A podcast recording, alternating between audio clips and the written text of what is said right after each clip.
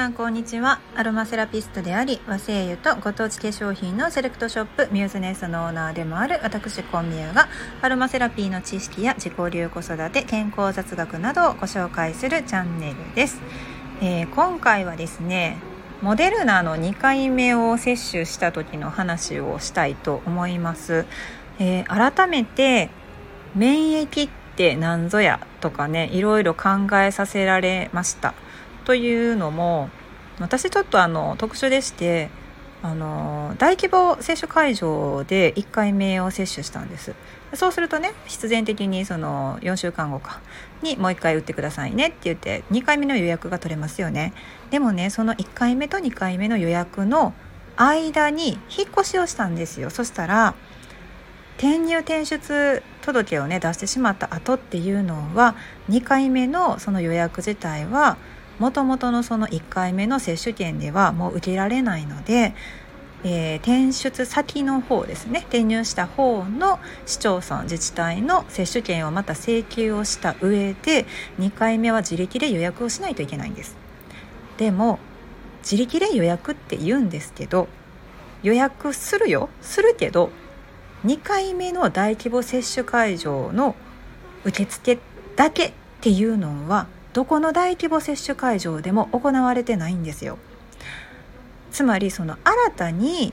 引っ越してから1回目2回目っていうふうに受けるんだったら予約枠が空いていればそこであの申し込めるんですけれどもそうじゃない場合1回目はもうすでに受けてる。2回目だけ受けたいんですっていうのは何があってもダメだそうです。大阪市大阪府自衛隊全部ダメって言われました。どうにもこうにもならなくてすごくね相談したんですけれどもでしかもその転入した先がですねかかりつけのお医者さんにあの行っていただいた方がいいと思いますっていうワクチンナビのね電話の方で言われたんですけれどもファイザーなんですよねかかりつけのお医者さんっていうかその開業医の方々があの持たれているのは。そしたらあの混合接種ってまだダメって言われてるじゃないですか日本では。1回目モデルナ打って2回目ファイザー。これできないんですよね。でそれで本当困り果てていろんな方がねその話をポロッとした時にあのワクチン情報をですね送ってきてくださったりしたんですよ。でワクチン情報が結構ツイッター上でねあの空き枠ここがありますと。で、えーと住所不問っていうのがあるんです。つまりその大阪に住んでようと東京に住んでようと例えば奈良県で打てますよとかそういうことですよね。で住所不問で2回目 OK というようなところがねどんどんどんどん情報としては出てきているんですけれども私が2回目を受けようと思っていたあの情報を探していた時っていうのは大阪ほとんどやっぱ出てなくってで東京の方だとあの2回モデルナ1枠ありみたいな感じで書いてたりとかするんです。えー、職域接種でですねうちの弟なんかもギリギリで大変だったみたいなんですけれども2回目だけどうしても体調が悪くてあの期限までに受けられなかったとか用事があって行けなかったっていう方々が2回目だけ打てなくてすごい大変な目に遭ってるっていうのありましたよね。そういう職域で2回目を逃したとかあるいはももしかすると私みたいに何かの手違いですかね。まああの役所で言われてないんですよその無効になりますよっていうことでこれをその無効にしない方法もあったようなんですよね。住所だけを何か変更して転入転出手続きはその引っ越しした後に回すっていうような手続きがあったようなんですがちょっとねそれはね一向にその私の方には情報を提示してもらえていなくてですねでこういうことになっちゃったと。うん、でちなみにその厚生労働省の方のホームページをチェックしても引っ越しした場合はどうなるんですかって言っても引っ越しした先で新たに接種券を取得してくださいぐらいしか書かれていないんで私みたいなね状況っていうのはねまあそれは生まれますよだって役所の方々もそういうふうにしか伝えることができないんですだから情報がないから。1回目と2回目の間で引っ越ししたらどうなりますかとかがないんでね。で2回目は自力で取ってくださいって書いてあったとしても1回目がそれってファイザーの場合ですよね。1回目個人ま、開業医のところで接種をした場合2回目も転入先の開業医を探してファイザー打てばいいんですよ。でも1回目にモデルナ打った人どうなんのっていうこのモデルナ問題大変でした。結局なんとかあの知人のつてで打つことはできたんですけれどもうんなかなかその接種会場を増やして接種できる人たちを増やすっていう方向ですごくあの皆さんねその自治体の方々考えられてるんですけれども1回目に受けた抗体が消える前に2回目をちゃんと打たないといけないよねっていうところはなぜかずっとニュースでも対応については言及されなかったですね。この辺がなんでかなっていうふうに思っていました。うん、で一方でもったいね回答してしまってでもキャンセルが出てもったいないから捨てましたとかもったいないから職員に3回目売っちゃいましたみたいなねニュースが出てましたよね。ああいうなんかミスマッチを防ぐために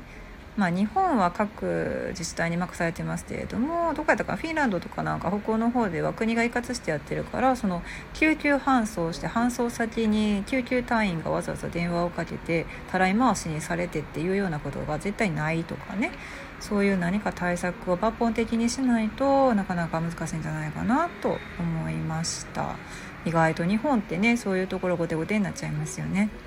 はい、で実際にモデルナをプスッとやった後はいや本当大変でしたなんか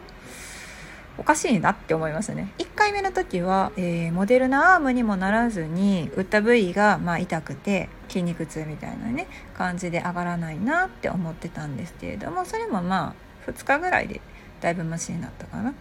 で2回目のモデルナを打った後がですねあのいいアプリ子育てによく使うんですけれども熱測ったっていうアプリがあるんですよ。で熱測ったっていうアプリを使うとあの自分のその熱とあとその時に何があったのかっていうのを見ることができるんですね。でその熱の上がり下がりを見てるともうちょっと面白いぐらい上がったり下がったりしてるんですけれども結局多分40度ぐらいまで出てたんだろうなっていう感じです。解熱剤は飲んだんですけど飲んでも38度7分とかそれぐらいまでしか下がらずにあのー、本当に下がらないんですよ。うん、下がらなくてでかつそのインフルエンザの時とは違うやっぱり倦怠感も襲ってくるので接種翌日はやっぱり丸々寝てました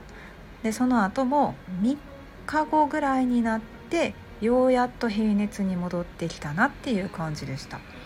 結構皆さんこれを言うとえー怖って思われるんですけれどもあの副反応は本当にね人それぞれなのであの1日で回復したっていう人もいれば解熱剤を飲んだら一気に下がったっていう人もいるし何にもなかったただだるかったっていう人もいるので本当個人差だと思いますがもし今から2回目を受けるんであれば絶対用意しといた方がいいのがポカリスエットとかアクエリアスとかのスポーツドリンクたちを1杯とあとは解熱剤ですね。これもアセトアミノフェンとかいろいろあると思うんですよ。まあまあ強力なやつ持っといた方がいいと思います。であと本当にあの久しぶりに使ったんですけどあのアイスノンですね。アイスノンとか冷えピタがあるとやっぱり気持ちいいなと感じます。うん、で痛いところも冷やした方がいいので小型の保冷剤なんかをね冷蔵庫冷凍庫にいっぱいストックしておくといいかなと思います。あと必要なのはあのまあ、ちゃんと余裕を見て3日間ぐらいはですねお仕事とか家事とか育児とかのまあ、しなくていいシステムを確保しておくってことですね。あの休んでて結局そんなに熱出へんかったわってなってもその1日有意義にいろいろ使えばいいだけですのでしんどい思いして本当に働かないといけないってなったら効率下がりすぎて逆にねあのよくはないと思いますし体も本当に負担かかるのでゆっくり休んでください。はいというわけで以上和製油とご当地化粧品専門店のミュースネストのオーナーコーミューがお届けしました。ではでは。